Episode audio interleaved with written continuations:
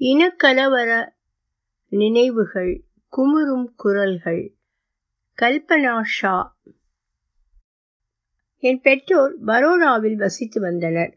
நானும் என் சகோதரனும் அவர்களுடன் இருந்தோம். வீட்டில் ஒரே பெண் என் அப்பா ஒரு முற்போக்காளர் காந்தியவாதியும் கூட. அவர் தன் ஆளுமையை வலியுறுத்துபவராக இருந்தாலும் என்னை மிகவும் ஊக்கப்படுத்தினார் என்றுதான் சொல்ல வேண்டும்.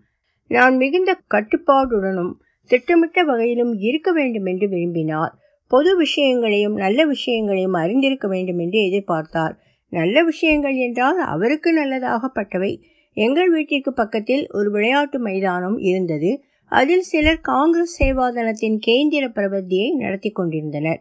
இளம் மாணவர்கள் பங்கேற்கும் களமாக அது அமைந்தது.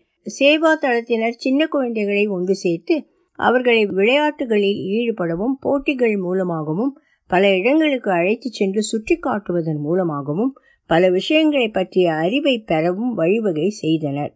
வேறு குழுக்களுடன் போட்டிகளுக்கு ஏற்பாடு செய்தனர். பரோடாவிற்கு வெளியே கூட சென்று போட்டிகளில் பங்கு கொள்ள ஊக்குவித்தனர். நான் அவர்களின் செயல்பாடுகளில் பங்கேற்றதுடன் அதன் தாக்கத்திற்கும் ஆட்பட்டேன். வீணாக சுற்றித் தெரியாமல் சரியான பாதையில் நான் செல்வதாக எனது பெற்றோர்கள் சந்தோஷப்பட்டனர். என் படிப்பிலும் இந்த தாக்கம் வெளிப்பட்டது. அதனால் வகுப்பில் முதலாவதாகவோ இரண்டாவதாகவோ ஐந்தாவதாகவோ வந்தேன் என்று பொருளல்ல. கேந்திர பிரவர்த்தி மூலம் நான் சில துறைகளில் பெற்ற அறிவினால் இரண்டாம் வகுப்பு பெறும் மாணவியாக இருந்தேன் எனலாம். அவ்வாறு தாக்கம் ஏற்படுத்தியவர்களில் நான் இன்றும் குறிப்பிடக்கூடியவர் தாகூர் வைஷக். அவர் ஏற்படுத்திய தாக்கம் மிக ஆழமானது. அவர் என்னிடம் மிகுந்த அக்கறை காட்டினார். நான் விளையாட்டில் சிறந்து விளங்கினேன். கிராமிய நடனத்திலும் எனக்கு நல்ல திறமை இருந்ததால் அவர் என்னை தொடர்ந்து நடனமாட ஊக்கப்படுத்தினார். என்னை ஊக்கப்படுத்தியதோடு நிற்காமல் கோகோ விளையாட்டில் சிறந்த பயிற்சி அளிக்கக்கூடிய இடத்திற்கு என்னை அழைத்துச் செல்வதற்கு மிகுந்த முயற்சி எடுத்துக்கொண்டார் கோகோ ஹுத்து து டாட்ஜ் பால் போன்ற விளையாட்டுகளில் அகில இந்திய அளவில் சாம்பியனாக திகழ்ந்தேன். அந்த பெருமையெல்லாம் தாக்கூர் ஷைக்கை தான் சேரும். அவர்தான் வெளியுலகிற்கு என்னை பரிச்சயப்படுத்தினார். கேந்திர பிரவர்த்தியின் மைதானம் எங்கே இருந்தது என்பதை இங்கு சொல்வது அவசியம். அந்த இடம் தாழ்த்தப்பட்டவர்களும் முஸ்லிம்களும் சமூகத்தின் அடிமட்டத்தில் இருந்தவர்களும் வசித்த இடத்திற்கு மிக அருகாமையில் இருந்தது. அந்த குழந்தைகளும் அங்கு வந்து எங்களுடன் எவ்வித சாதி மத தடையுமின்றி பழகினர். நான் இந்த சூழலில் வளர்ந்தேன். எங்களில் யாராவது யாரையாவது இவர் ஒரு முஸ்லிம் இவர் ஒரு கிறிஸ்தவர் இவர் ஒரு கீழ் சாதிக்காரர் என்று சொன்னால் உடனே தாகூர் வைஷக்கோ நவீன் வைஷக்கோ நர்ஹரி வைஷக்கோ எங்களை அடக்குவார்கள். நீங்களும் இந்த மாதிரி பேசக்கூடாது. அவர்களும் உங்களைப் போன்றவர்கள்தான் என்பார்கள். இந்த சூழலில் வளர்ந்த நான் அவர்களோடு ஒன்றாக விளையாடி விளையாட்டின் வெற்றி தோல்விகளையும் சகல இன்ப துன்பங்களையும் பகிர்ந்திருக்கிறேன். சேவாதல் கோடை விடுமுறையில் பதினைந்து நாள் இருபத்தி ஒரு நாள் மற்றும் ஒரு மாத முகாம்களை நடத்தும்போது எல்லோரும் ஒன்று கூடுவோம். எங்களிடம் எந்த வேற்றுமையும் இருந்ததில்லை. நான் வளர்ந்த பிறகு என் சக மாணவரையே திருமணம் செய்து கொண்டேன். அவரும் நுட்பமான சமூக பிரஜை கொண்டவராக இருந்தார். அது மட்டுமின்றி ஆயிரத்தி தொள்ளாயிரத்தி அறுபத்தி எட்டில் குஜராத்தில் நடைபெற்ற கலவரங்களை பற்றி ஆய்வு செய்திருந்தார். அப்போது நாங்கள் சூரத்தில் இல்லை டில்லியில் இருந்தோம். அந்த கலவரம் எங்கள் இருவரின் கண்களையும் திறந்தது. இந்துக்களின் சான் அமைதி அஹிம்சை பற்றிய எங்கள் அனைத்து நம்பிக்கைகளும் சிதறின. என் கணவர் பாதிக்கப்பட்ட இடங்களுக்கு சென்று மக்களை பேட்டி கண்டார். அதன் மூலம் இந்துக்களை அவ்வளவு சுலபமாய் நினைத்துவிட முடியாது என்ற எண்ணம் எங்களுக்கு ஏற்பட்டது. நாம் நமது கண்களை திறந்து வைத்திருக்க வேண்டும். நாங்கள் இருவரும் சமூகவியலாளர்களாக இருந்தோம். சேவாதல் பிரவர்த்தி மூலம் பல இடங்களுக்கு நான் சென்றிருந்தாலும் பிறகு எங்கள் ஆய்வுக்காகவும் பல கிராமங்களுக்கு தேர்தல் சமயத்தில் நாங்கள் போயிருந்தோம். தெற்கு குஜராத் பல்கலைக்கழகத்தில் சமூகவியல் பேராசிரியராக பணிபுரிகிறேன். அது தவிர மகளிர் பற்றிய ஆய்வுகளிலும் எனக்கு ஆர்வம் இருக்கிறது. அது சம்பந்தமாக கிராமப்புறங்களுக்கு தொடர்ந்து போகிறேன். அது மக்களை பற்றி உணர்வுள்ளவளாக என்னை மாற்றியிருக்கிறது. ஆயிரத்தி தொள்ளாயிரத்தி தொன்னூற்றி இரண்டு டிசம்பர் ஆறாம் தேதி சூரத்தில் பதட்ட நிலை இருந்தது. ஏழாம் தேதி அந்த பதட்டம் மேலும் அதிகரித்தது. அன்று மாலை சில இடங்களில் கலவரங்கள் நடந்ததாக கேள்விப்பட்டோம். எட்டாம் தேதி காலை சூரத் பற்றி எரிந்தது. முழு ஊரடங்கு அமல்படுத்தப்பட்டது. நானும் எனது மகள் நேஹா ஷாவும் எனது தோழி ஸ்மிதா ஷாவும் எங்கும் செல்ல முடியாமல் உட்கார்ந்திருந்தோம். என் மகள் என்னுடன் இணை பதிப்பாளராக இருக்கிறாள். டிசம்பர் பதினோராம் தேதி ஊரடங்கு இரண்டு மணி நேரத்திற்கு தளர்த்தப்பட்டது. சூரத்தில் இருந்த பிற மாநில மக்களில் பெரும்பாலானோர் வெளியேறி கொண்டிருப்பதாக செய்தித்தாள்கள் கூறின. அது உண்மைதானா என தெரிந்து கொள்ளும் ஆவலில் நாங்கள் மூவரும் ரயில் நிலையத்துக்கு சென்று பார்த்தோம். அங்கு பீகார் ஒரிசா ஆந்திரா மற்றும் பிற மாநிலத்தைச் சேர்ந்த ஆயிரக்கணக்கானோர் சூரத்திலிருந்து வெளியேறுவதற்காக ரயிலை எதிர்பார்த்து பிளாட்ஃபாரத்தில் காத்து கிடந்தனர். எங்கும் குழப்பம் நிலவியது. மக்கள் நடைபாதைகளில் உட்கார்ந்திருப்பதை கண்டோம். கடைகளெல்லாம் மூடப்பட்டிருந்தன. பிஸ்கெட் ரொட்டி பருப்பு கறி எதுவும் கிடைக்கவில்லை. கடைக்காரர்கள் நகரத்தில் நிலவிய குழப்பத்தை பயன்படுத்தி கொண்டு கொள்ளை லாபம் அடிப்பதற்காக பொருட்களை பதுக்கி வைத்திருந்தனர். டிசம்பர் எட்டாம் தேதிக்கும் பதினோராம் தேதிக்கும் இடையில் கொலைகள் மிக கொடூரமான கொலைகள் நிகழத் தொடங்கின. மாவட்ட ஆட்சித்தலைவர் எதிலும் பட்டுக்கொள்ள விரும்பவில்லை. நடைபாதைகளில் பட்டினியோடு இருந்தவர்களுக்கு கிச்சடியாவது விநியோகிக்கலாம் என்று முடிவு செய்தோம். கடைகள் எதுவும் திறக்கப்படாததால் மக்கள் பட்டினி கிடந்தனர். குளிர் நிறைந்த அந்த டிசம்பர் மாதத்தில் நாங்கள் எங்கள் சொந்த முயற்சியில் நிவாரணப் பணிகளை மேற்கொள்ள தொடங்கியதும் பல மத்திய வர்க்க பெண்கள் கிச்சடி அளிக்க துவங்கினர். மக்கள் சாப்பிட முடியாத அளவிற்கு ஏராளமான கிச்சடி எங்களிடம் இருந்தது. பெண்கள் முன்முயற்சி எடுத்துச் செய்த இந்த பணியை காவல்துறையினர் தடுக்கவில்லை. நாங்கள் மனிதாபிமான நடவடிக்கைகள் தவிர வேறெதிலும் ஈடுபடவில்லை என்பதால் எங்களுக்கு அனுமதி கிடைத்தது. சூரத்தில் மேலும் பல கொடூரமான கொலைகள் நடந்திருப்பதை பின்னர் அறிந்து கொண்டோம். டிசம்பர் பதினோராம் தேதி முதல் வேறு பல நிவாரண முகாம்கள் தொடங்கியிருந்தன. எனவே நாங்கள் உணவு வழங்கும் எங்கள் பணியை நிறுத்திவிட்டு வேறு இடத்திற்கு சென்றோம். மிகவும் மோசமான பாதிப்புக்குள்ளாயிருந்த விஜயநகர பகுதியில் உள்ள சில இடங்களுக்கு ஊரடங்கு தளர்த்தப்பட்டிருக்கும். நான்கு மணி நேரத்தில் சென்று வரலாம். என்று திட்டமிட்டிருந்தோம். அங்கு ஓரிடத்தில் முஸ்லிம்கள் வாழும் குடியிருப்பு ஒன்று இந்துக்களின் குடியிருப்புக்கு அடுத்தாற்போல இருந்தது. அந்த முஸ்லிம் குடியிருப்பு முழுமையாக எரிக்கப்பட்டது. மரணமோ கொலையோ நிகழாத வீடு அங்கு ஒன்று கூட இல்லை. விஜயநகரிலும் மிக கொடூரமான கொலைகள் நடந்திருக்கின்றன. டிசம்பர் பதிமூன்றாம் தேதி நாங்கள் அங்கு சென்றபோது வீடுகளிலிருந்து இன்னும் புகை வந்து கொண்டிருந்தது. பிணங்கள் அகற்றப்பட்டிருந்த போதும் கருகிய உடல்களின் தடயங்கள் அங்கு காணப்பட்டன. இது போன்றதொரு காட்சியை நான் அப்போதுதான் முதன் முதலாக கண்டேன். பிரிவினையின் போதும் கலவரங்களின் போதும் நிகழ்ந்த இத்தகைய சம்பவங்களை பற்றி படித்திருக்கிறேனே தவிர அதுவரை நேரில் கண்டதில்லை. நாங்கள் இந்த வேலையை ஏதோ ஒரு ஆர்வத்தில் தான் தொடங்கினோம். ஆனால் நாங்கள் மேலும் ஆழ்ந்து ஈடுபட ஈடுபடத்தான் சமூகம் குறித்தும் சூரத் குறித்தும் கூடிவரும் மக்கள் குறித்தும் நாங்கள் அதுவரை அறிந்திராத பல விஷயங்கள் எங்களுக்கு தெரிந்தன. ஆனால் போக போக சமூகத்தை பற்றி சூரத்தை பற்றி மக்கள் சேர்ந்து வாழ்வதை பற்றி எங்களுக்கு ஒன்றும் தெரியாது என்பதையும் தெரிந்து கொண்டோம். பாதிக்கப்பட்ட மக்களை பேட்டி கண்டோம். பெரும்பாலான பாதிக்கப்பட்ட முஸ்லிம்கள் சூரத்தில் உள்ள ராணி தலா நிவாரண முகாமில் இருப்பதாக அறிந்து அங்கு விரைந்தோம். அப்போது கலவரம் நடந்து இரண்டு மூன்று நாட்கள் ஆகியிருந்தன. பத்து பதினோரு தேதிகளில் சூரத் மிக மோசமாக பாதிக்கப்பட்டிருந்தது. அந்த நாட்களில் பாலியல் வன்முறைக்கு ஆளான மூன்று பெண்களை சந்தித்தோம். அந்த முகாமில் இளம் வயதினரும் முதியவர்களும் தங்கியிருந்தனர். வயதான பெண்கள் நடுங்கிக் கொண்டிருந்தனர். தங்கள் குடும்பத்தினர் எங்கு போனார்கள் என்ன ஆனார்கள் என்று எதுவும் அவர்களுக்கு தெரியவில்லை.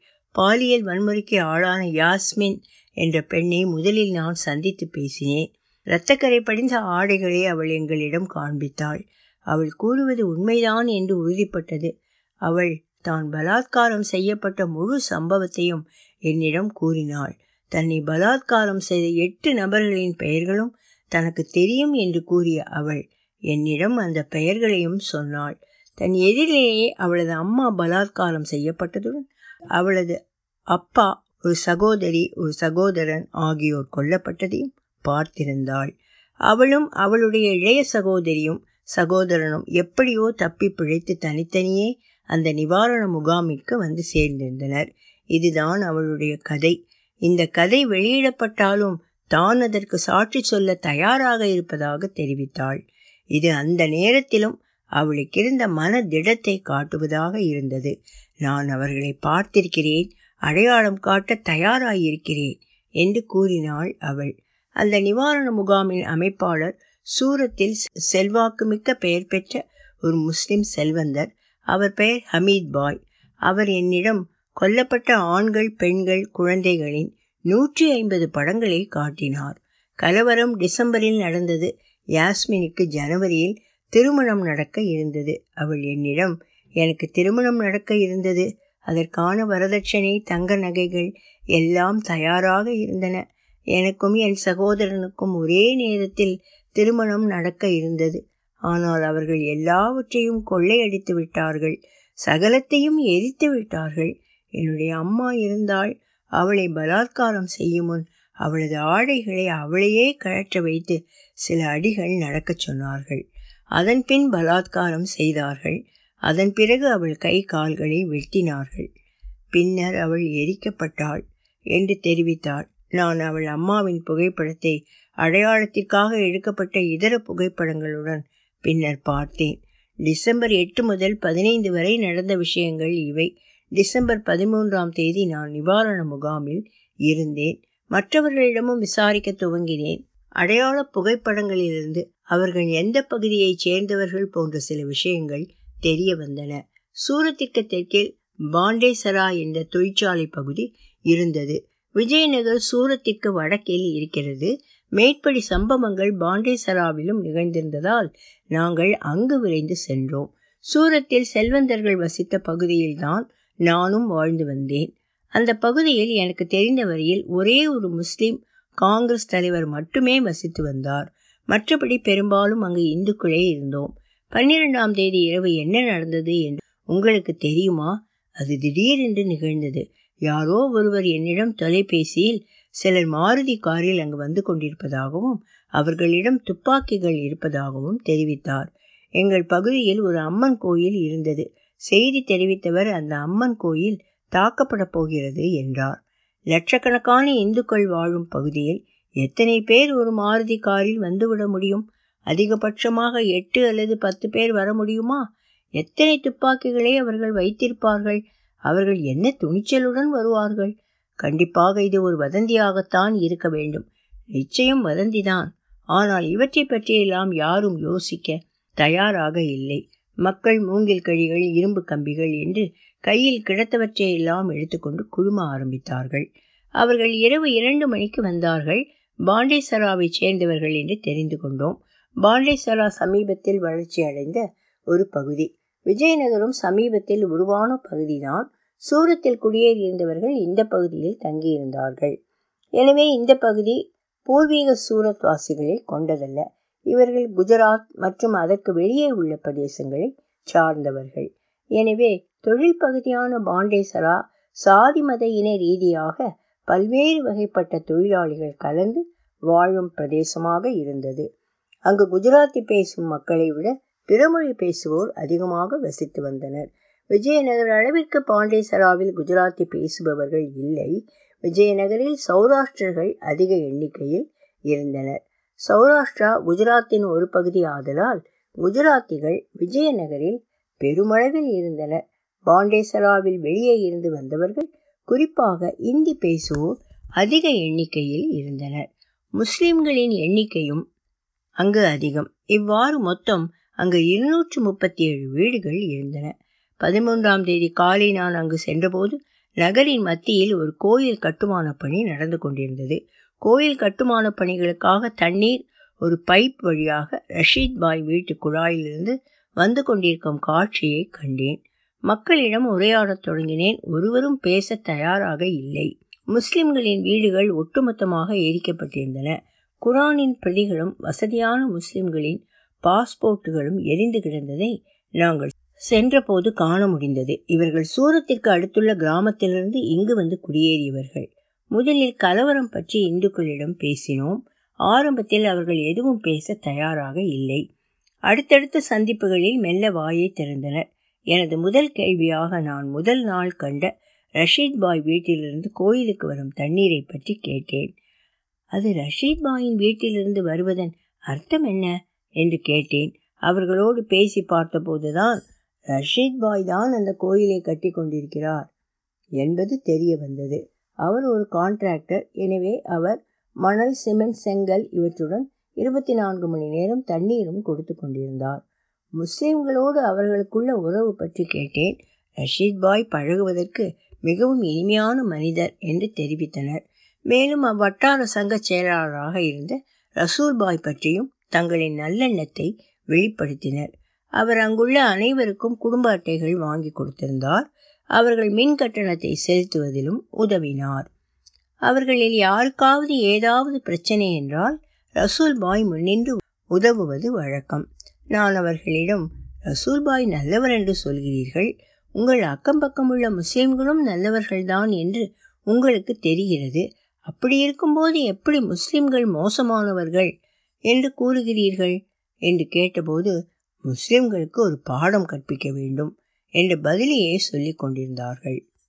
முஸ்லிம்களுடனான அவர்களின் அனுபவமோ வேறு விதமாக இருந்தது. இதிலிருந்து அவர்கள் சொந்த அனுபவத்திலிருந்து பேசவில்லை என்று தெரிகிறது. அரசியல்வாதிகளாலும் மத நூல்களாலும் அவர்கள் மனத்தில் சிறிது சிறிதாக ஏற்றப்பட்ட எண்ணங்களின் அடிப்படையில் அவர்கள் பேசுகிறார்கள். அவர்கள் தங்களை சமூகத்தில் பொருத்தி கொள்ளும் செயல்பாடு என்ன விதத்தில் அமைந்தது என்று எனக்கு தெரிகிறது.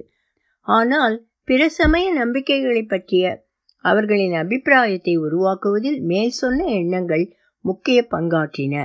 ஒருவர் கூட தங்கள் அக்கம் பக்கத்தவர்கள் மோசமானவர்கள் என்று கூறவில்லை. பிறகு ஏன் நீங்கள் யாரும் அவர்களை காப்பாற்ற போகவில்லை என்று கேட்டால் நாங்கள் எப்படி போக முடியும்? எந்த இந்துவாவது முஸ்லிம்களை காப்பாற்ற முயன்றால் முதலில் அந்த நபர் கொல்லப்படுவார் என்று கோவிலிலிருந்து மிரட்டல் அறிவிப்பு வந்து கொண்டிருந்தது என்றனர். விஜயநகர் மக்களும் இதையே கூறுவது ஆச்சரியமான விஷயம். விஜயநகரில் சில இந்து குடும்பங்கள் முஸ்லிம்களை காப்பாற்றிய சம்பவங்களும் நடந்தன. விஜயநகர் குடியிருப்புகளின் அமைப்பு இதற்கு ஒரு காரணம். அங்கு சில வீடுகள் மத்தியதர வர்க்கத்திற்கே உரிய வரிசை வீடுகளாக அமைந்திருந்தன. முஸ்லிம்களுடனான அவர்களது அனுபவம் நல்ல விதமாகவே இருந்து வந்தது.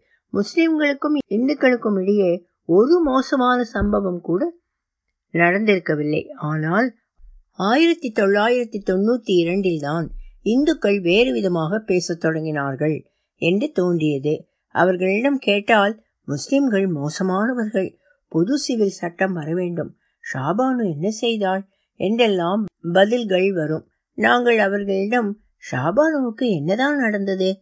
என்று கேட்டபோது எங்களுக்கு தெரியாது என்ற பதில்தான் வந்தது. அவர்களால் பதில் சொல்ல முடியவில்லை. பொது சிவில் சட்டத்தில் என்ன இடம் பெற வேண்டும்? என்று கேட்டால் எங்களுக்கு தெரியாது என்பார்கள். உங்களுக்கு என்ன உங்களுக்கு என்னதான் அதை பற்றி தெரியும்? என்று கேட்டால் எல்லோரும் அதை பற்றி பேசிக்கொள்கிறார்கள் என்பார்கள். பொது சிவில் சட்டமும் ஷாபானு வழக்கும் அவர்கள் நுனி நாக்கில் புரண்டு கொண்டிருந்தன. எதை கேட்டாலும் ஷாபானு என்ன செய்தாள்? என்பார்கள். உடனே ஷாபானு செய்தது எதுவும் அவர்களுக்கு எதிராக இல்லை. ஆனால் விவரம் அறியாது பேசினார்கள். இப்படி இருந்தது நிலைமை. மிக கொடூரமான ஒரு சம்பவம் பிபிசி மூலம் சர்வதேச கவனத்தையும் பெற்றது. ஆனால் பிபிசி வெளியிட்ட செய்தியும் கூட தவறானதாகவே இருந்தது. அது ஆயிஷா பேகம் என்ற பதினான்கு வயது பெண்ணை பற்றிய செய்தி. உதகாவிலிருந்து நந்தேர்பாருக்கு ரயிலில் பயணம் செய்து கொண்டிருந்தாள். கலவரம் நடந்து கொண்டிருந்ததால் அவளது குடும்பத்தினர் அசர்பூருக்கு சென்றுவிட தீர்மானித்தனர். முதலில் ஆயிஷா அவளது அண்ணன் அண்ணி சின்ன தம்பி ஆகியோரை சூரத்தை விட்டு பாதுகாப்பாக அனுப்பிவிட எண்ணினர் அவளது பெற்றோர். அன்றைக்கு பதினான்காம் தேதி பதிமூன்றாம் தேதியிலிருந்தே அங்கு கடுமையான ஊரடங்கு உத்தரவு அமுல்படுத்தப்பட்டிருந்தது. எனவே ஏதாவது பிரச்சனை வரலாம் என்று நினைத்தனர். ரயில் சூரத்திற்குள் நுழைந்ததும் சிலர் அதை நிறுத்தினார்கள். எல்லோரும் கூச்சலிட்டபடி இருந்தார்கள். அனைவரையும் ரயிலை விட்டு இறங்கும்படி ரயிலை நிறுத்தியவர்கள் கூறினர். இந்த நால்வரும் கீழே இறங்கவில்லை. இவர்களை முஸ்லிம்கள் என்று வந்தவர்கள் இனம் கண்டு கொண்டனர். ஆயிஷாவின் அண்ணி கையில் ஒரு கைக்குழந்தையும் இருந்தது. அவர்கள் அவளிடம் நீங்கள் முஸ்லிம்களா இந்துக்களா? என்று கேட்டனர். உடனே அவள் தான் இந்து என்று பதிலளித்தாள். அவர்கள் அதை நம்பவில்லை. முதலில் ஆயிஷாவின் சகோதரனை இழுத்துச் சென்று மோசமாக தாக்கினர். பிறகு அவர்கள் ஆயிஷாவின் பக்கம் திரும்பினர். நான் பின்னர் கடுமையான போலீஸ் பாதுகாப்பில் மருத்துவமனையில் சேர்க்கப்பட்டிருந்த ஆயிஷாவை போய் பார்த்தேன். யாரும் அவளை பார்க்க அனுமதிக்கப்படவில்லை. நான் எனது செல்வாக்கை பயன்படுத்தி அவளை சந்தித்தேன். அவள் கூறியதை அப்படியே இங்கு சொல்கிறேன். இரும்பு கம்பியால் அவள் கடுமையாக தாக்கப்பட்டிருந்தாள். அவள் தனது உடலில் இருந்த காயங்களையும் வெந்து புண்ணாகி இருந்த முதுகையும் காட்டினாள். முதலில் நான்கு பேர் அவளை பலாத்காரம் செய்துவிட்டு பின்னர் கடப்பாறையால் தாக்கியிருக்கின்றனர். அவர்கள் அதோடு விடவில்லை. தீ மூட்ட ஆரம்பித்தனர். அந்த தீ எரிந்த வண்ணமே இருந்தது. அந்த தீக்குள் எல்லோரையும் தூக்கி போட்டனர். இதுதான் அவர்கள் கொலை செய்யும் முறை. பதினான்கே வயதான ஆயிஷா கலவரத்தின் மிக மோசமான ஒரு உதாரணம். மறுநாள் செய்தித்தாள்களில் ஒரு இந்து பெண் பலாத்காரம் செய்யப்பட்டதாக செய்திகள் வெளிவந்தன.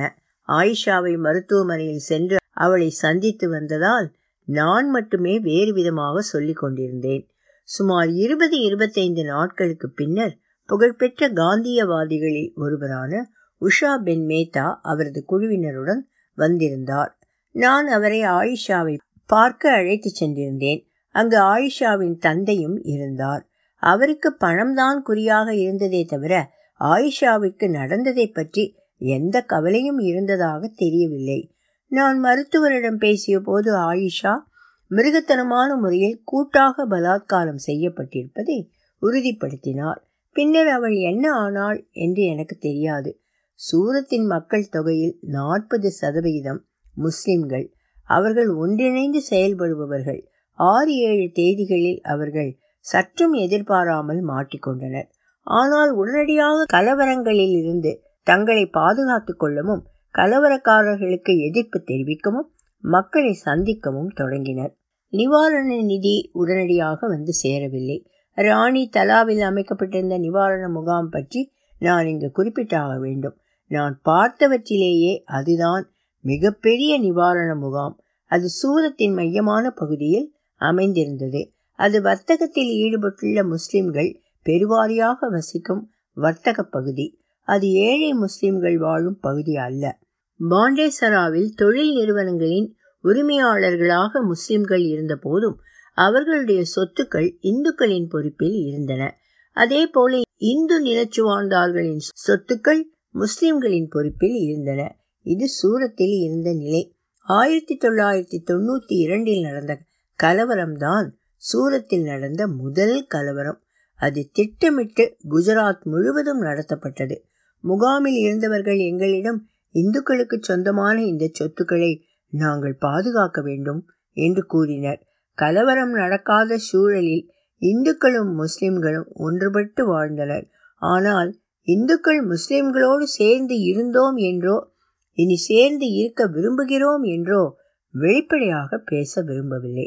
மொஹலாக்களில் இரண்டு பிரிவினருமே இருந்தனர். ராணி தலாவ் விஜயநகர் மற்றும் ராந்தேட் கூட முஸ்லிம்களின் பகுதிதான். ஆனால் முஸ்லிம்களுக்கு இந்துக்களுக்கு என்று தனித்தனி குடியிருப்புகள் எதுவும் கிடையாது. இரு இரு சமூகத்தினரின் வீடு வியாபாரம் போன்ற சொத்துக்களும் அடுத்தடுத்து இருந்தன.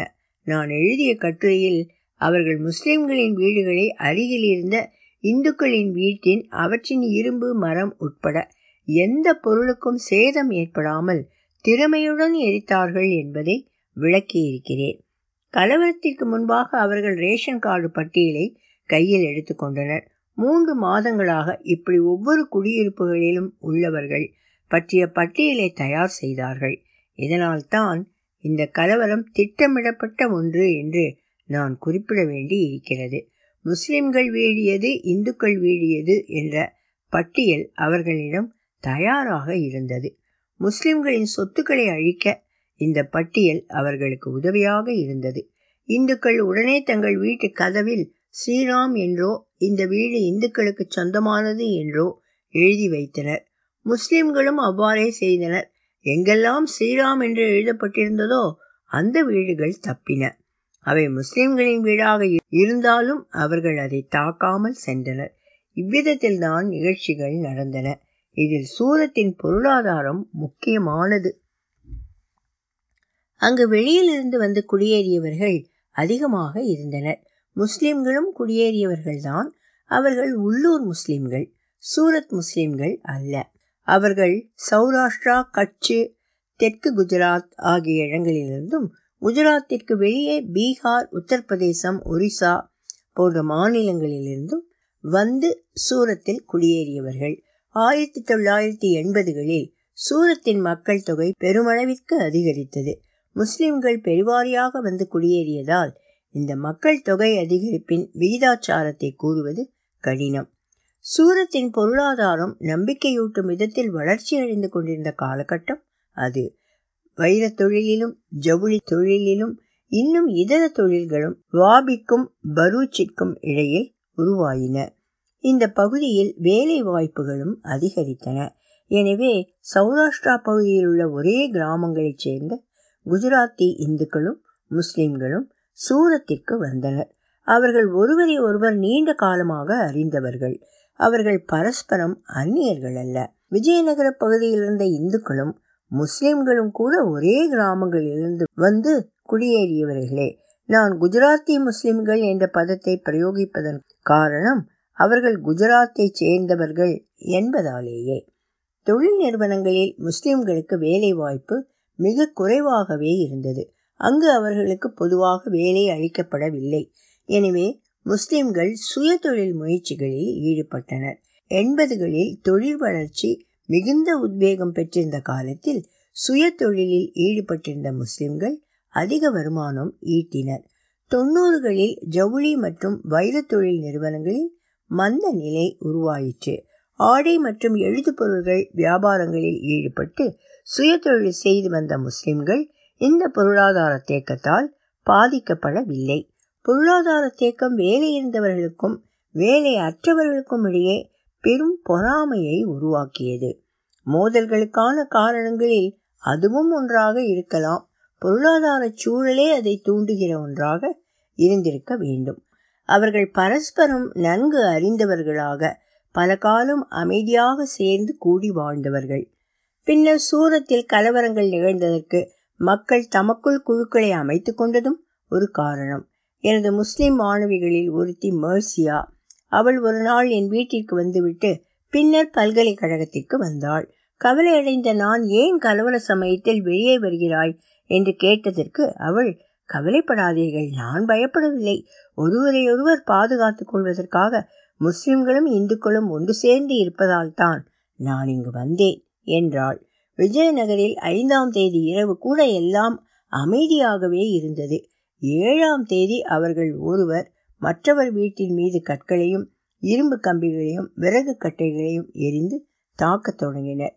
இந்த சம்பவங்கள் தன்னியல்பாக நடந்தவை என்றால் திடீரென அவர்களுக்கு அவ்வளவு பெரிய கற்களும் கடப்பாறைகளும் கிடைத்தது ஆச்சரியம் இல்லையா தொலைபேசி கம்பிகள் இரண்டு மூன்று மணி நேரத்தில் எவ்வாறு துண்டிக்கப்பட்டன?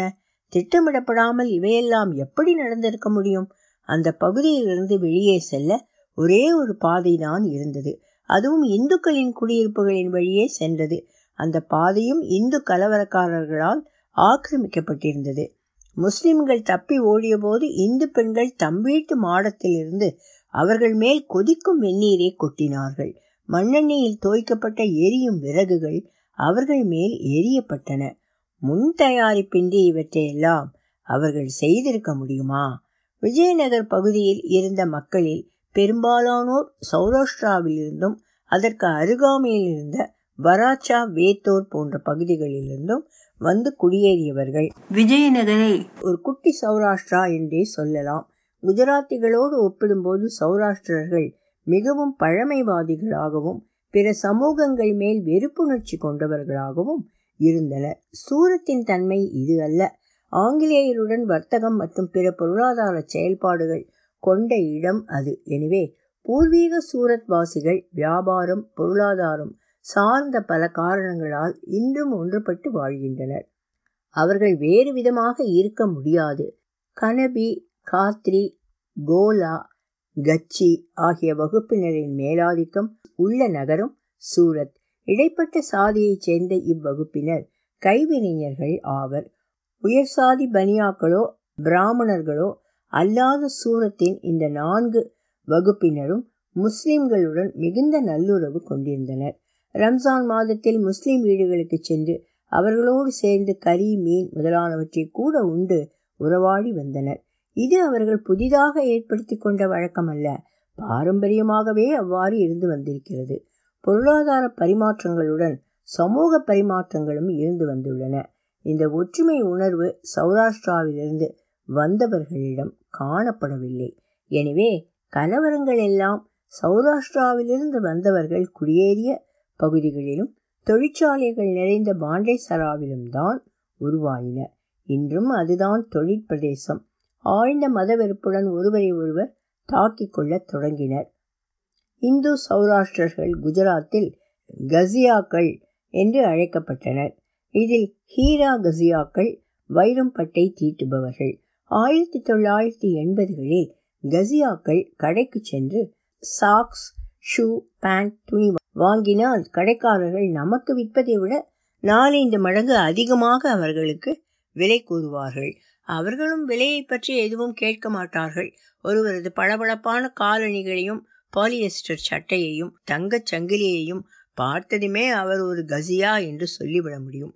காய்கறி கடைக்காரனுக்கு கூட அது தெரியும். வைரம் பட்டை தீட்டும் தொழிலின் பொற்காலம் அது. அன்றைய சூழல் இவ்வாறுதான் இருந்தது. பொருளாதார தேக்கத்தால் வைரம் பட்டை தீட்டும் தொழிலில் மந்தம் ஏற்பட்ட போது வேலையில்லா திண்டாட்டமும் ஊதியமின்மையும் தலைவிரித்தாடின. வந்து குடியேறியவர்களில் இந்துக்கள் வைரம் பட்டை தீட்டும் தொழிலிலும் முஸ்லிம்கள் சுய தொழிலிலும் ஈடுபட்டனர்.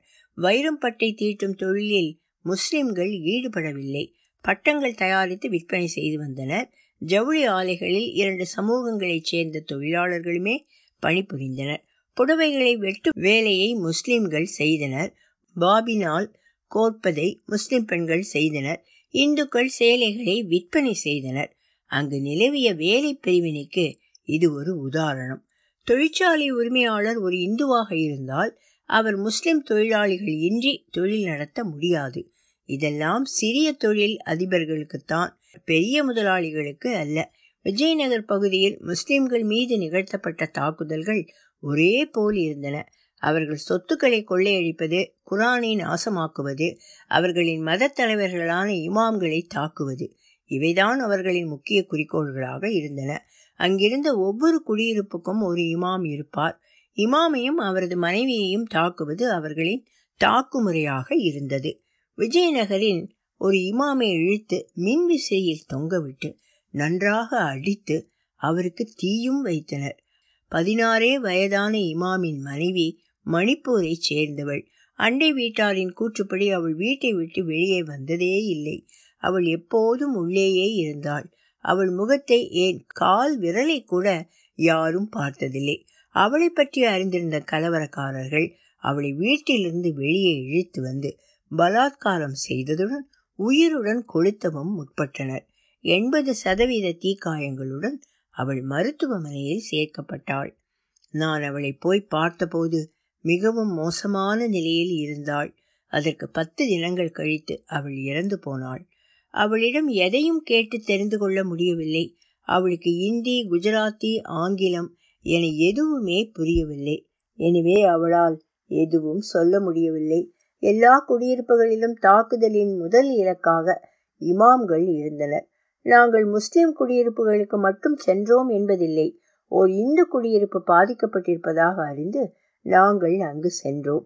செய்தித்தாளில் வந்த செய்திகளின் அடிப்படையில் மிக மோசமாக பாதிக்கப்பட்டதாக சொல்லப்பட்ட இந்து குடியிருப்புகளுக்கு நாங்கள் சென்றோம். ஆனால் இரண்டு சமூகங்களுக்கும் ஏற்பட்ட இழப்புகளை ஒப்பிட்டு பார்க்கவே முடியாது என்று இன்று நான் உறுதியாக சொல்கிறேன். முஸ்லிம்களின் இழப்போடு ஒப்பிடும்போது இந்துக்களின் இழப்புகள் ஒன்றுமே இல்லை.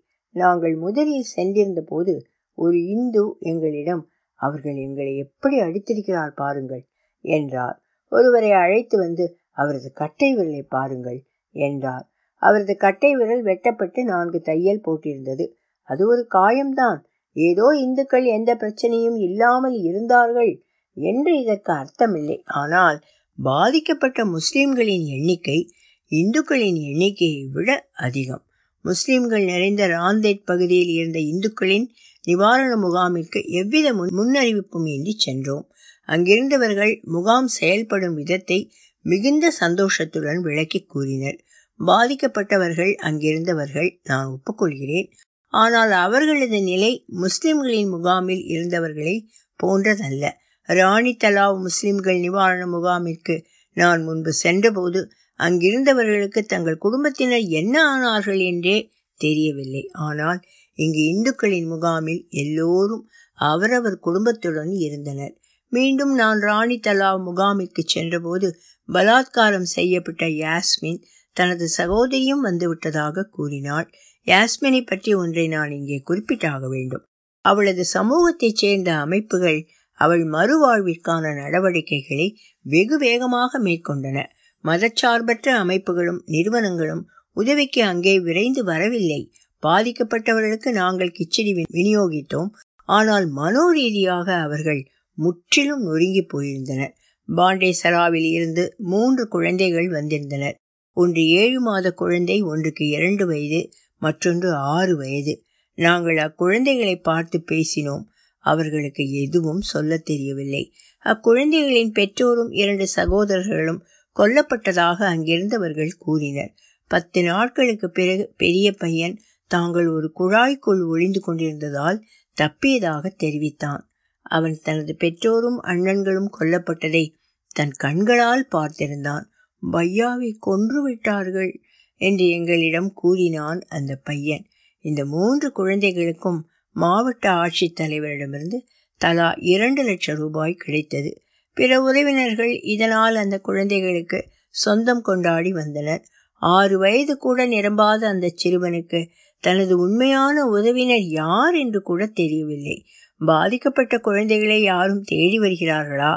இல்லையா? என்று தெரியாத நிலையில் ஒரு பெண்மணி முதலிலிருந்தே தனது நான்கு குழந்தைகளுடன் சேர்த்து இவர்களையும் கவனித்து கொண்டாள். நாங்கள் அவளிடம் பேசியபோது அல்லாஹ் இதை செய்திருக்கிறார். நான் இவர்களை கைவிட முடியாது. நான் எப்படி அதை செய்ய முடியும்? எனது நான்கு குழந்தைகளுக்கு என்ன நடக்கிறதோ அது இந்த மூன்று குழந்தைகளுக்கும் நடக்கட்டும். இந்த நான்கு குழந்தைகளுக்கும் சாப்பாடு போடுகிறவர் இந்த குழந்தைகளுக்கும் படியளக்கட்டும் என்றாள். அங்கே நடந்தது வேறெங்கும் நடக்கவில்லை. இப்போது அந்த குழந்தைகள் நன்றாக உள்ளனர். லக்னோவில் உள்ள அவர்கள் சித்தப்பாவிடம் வளர்கின்றனர். அந்த சமூகத்தைச் சேர்ந்த அமைப்பினர் லக்னோவிற்கு இரண்டு பேரை அனுப்பி சித்தப்பா என்று சொந்தம் கொண்டாடி வந்த நபர் உண்மையான ஆளா அல்லது நடிப்பா என்று விசாரித்து அவர் உண்மையான நபர்தான் என்று அறிந்து கொண்டனர். பின்னர் அக்குழந்தைகள் அவரிடம் ஒப்படைக்கப்பட்டனர். மாவட்ட ஆட்சித்தலைவர் அந்த இரண்டு லட்சம் ரூபாயை சித்தப்பாவிடம் வழங்கவில்லை. வங்கி இணைக்கணக்கில் மாவட்ட ஆட்சியர் அந்த அமைப்பின் முக்கிய நபர்கள் இவர்கள் கையொப்பத்துடன் குழந்தைகள் பெயரில் போடப்பட்டது. குழந்தைகளுக்கு இருபத்தி ஒரு வயது ஆகும்போது அந்த பணம் அவர்களுக்கு கிடைக்கும். சித்தப்பாவிற்கு கிடைக்காது. அந்த சமூக அமைப்பின் தலையீட்டினால்தான் இது நடந்தது. யாஸ்மின் பற்றி அந்த அமைப்பினரிடம் கேட்டபோது அவர்கள் அவளுக்கு எங்கள் மதத்திலேயே திருமணம் செய்து வைப்போம். மதத்திற்கு வெளியே அவளை அனுப்ப மாட்டோம் என்றனர். முஸ்லிம்களின் சமுதாய அமைப்புகள் பாதிக்கப்பட்டவர்களின் உடனடி நிவாரணத்திற்கும் மறுவாழ்விற்கும் பொறுப்பேற்று செயல்பட்டன. யாஸ்மினின் திருமணம் இப்போது நடந்து முடிந்துவிட்டது. அவள் நன்றாக இருக்கிறாள். பெரும்பான்மையான இந்துக்களும் முஸ்லிம்களும் அவர்களின் சொந்த ஊர்களுக்கு திரும்பி போக விரும்பவில்லை. இரு சமூகத்தினரின் உணர்வுமே இவ்வாறு தான் இருந்தது. நாங்கள் இது பற்றி அவர்களிடம் கேட்டபோது பத்து பதினைந்து வருடங்களுக்கு முன்பு வெறும் கையுடன் இங்கு வந்தோம்.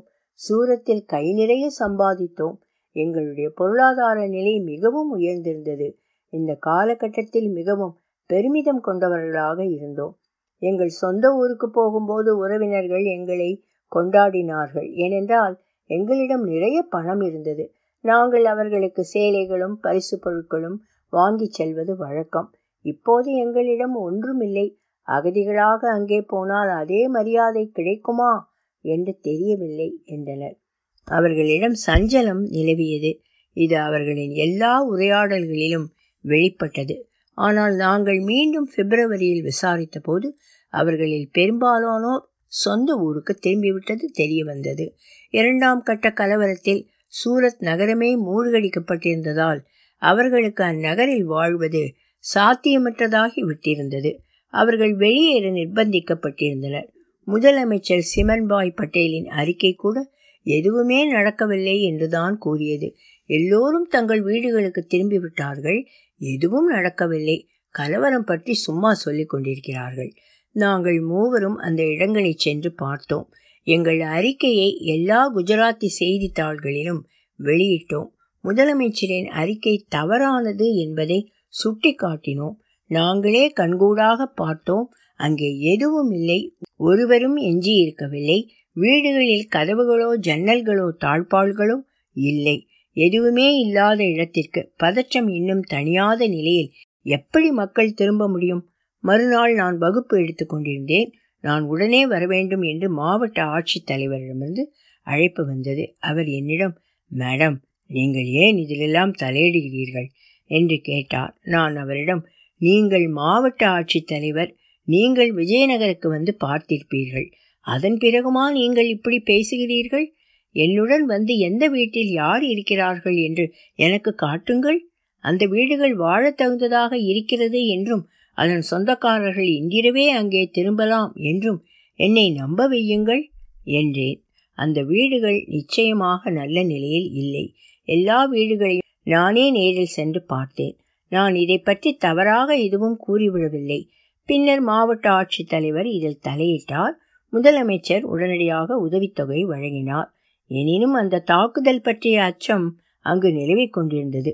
முஸ்லிம்கள் மற்றும் இந்துக்களின் வீடுகளும் வாழும் இடங்களும் ஒன்றோடொன்று இணைந்து சமூக ரீதியாகவும் பொருளாதார ரீதியாகவும் பல்வேறு கொடுக்கல் வாங்கல்கள் நிகழ்ந்த நிலை இனியும் நீடித்திருக்க முடியாது. நீடித்திருக்காது. இப்போது அங்கே இது முஸ்லிம்களின் பகுதி அது இந்துக்களின் பகுதி என்ற நிலை உருவாகிவிட்டது. விஜயநகரம் இப்போது முழுமையாக இந்துக்களின் சமூகமாகிவிட்டது. கிழக்கிந்திய கம்பெனியின் காலத்திலிருந்து முஸ்லிம்கள் மேலாதிக்கம் பெற்றிருந்த ராந்தேட் பகுதியில் இஸ்லாமியர்கள் குடியேறினர். மக்களிடையே பரிமாற்றம் இறுதியில் இப்படி முடிந்திருக்கிறது. ஆயிரத்தி தொள்ளாயிரத்தி எழுபத்தி இரண்டில் நான் சூரத்திற்கு சென்றபோது எல்லோரிடமும் நீங்கள் நள்ளிரவில் கூட சூரத்தில் ரயில் நிலையத்திற்கு செல்லலாம். அங்கே எந்த பயமும் இல்லை என்று சொல்வது வழக்கம். பெண்கள் சாலையில் செல்லும்போது பொதுவாக கேலி கிண்டல் செய்யும் பழக்கம் எல்லா இடங்களிலும் இருக்கிறது. நான் தில்லியிலிருந்து வந்தவள் பரோடாவில் வளர்க்கப்பட்டவள். சூரத்தில் பெண்களை கேலி செய்யும் காட்சியை நான் கண்டதே இல்லை. நான் சூரத்தை பற்றி மிகவும் பெருமைப்பட்டிருக்கிறேன்.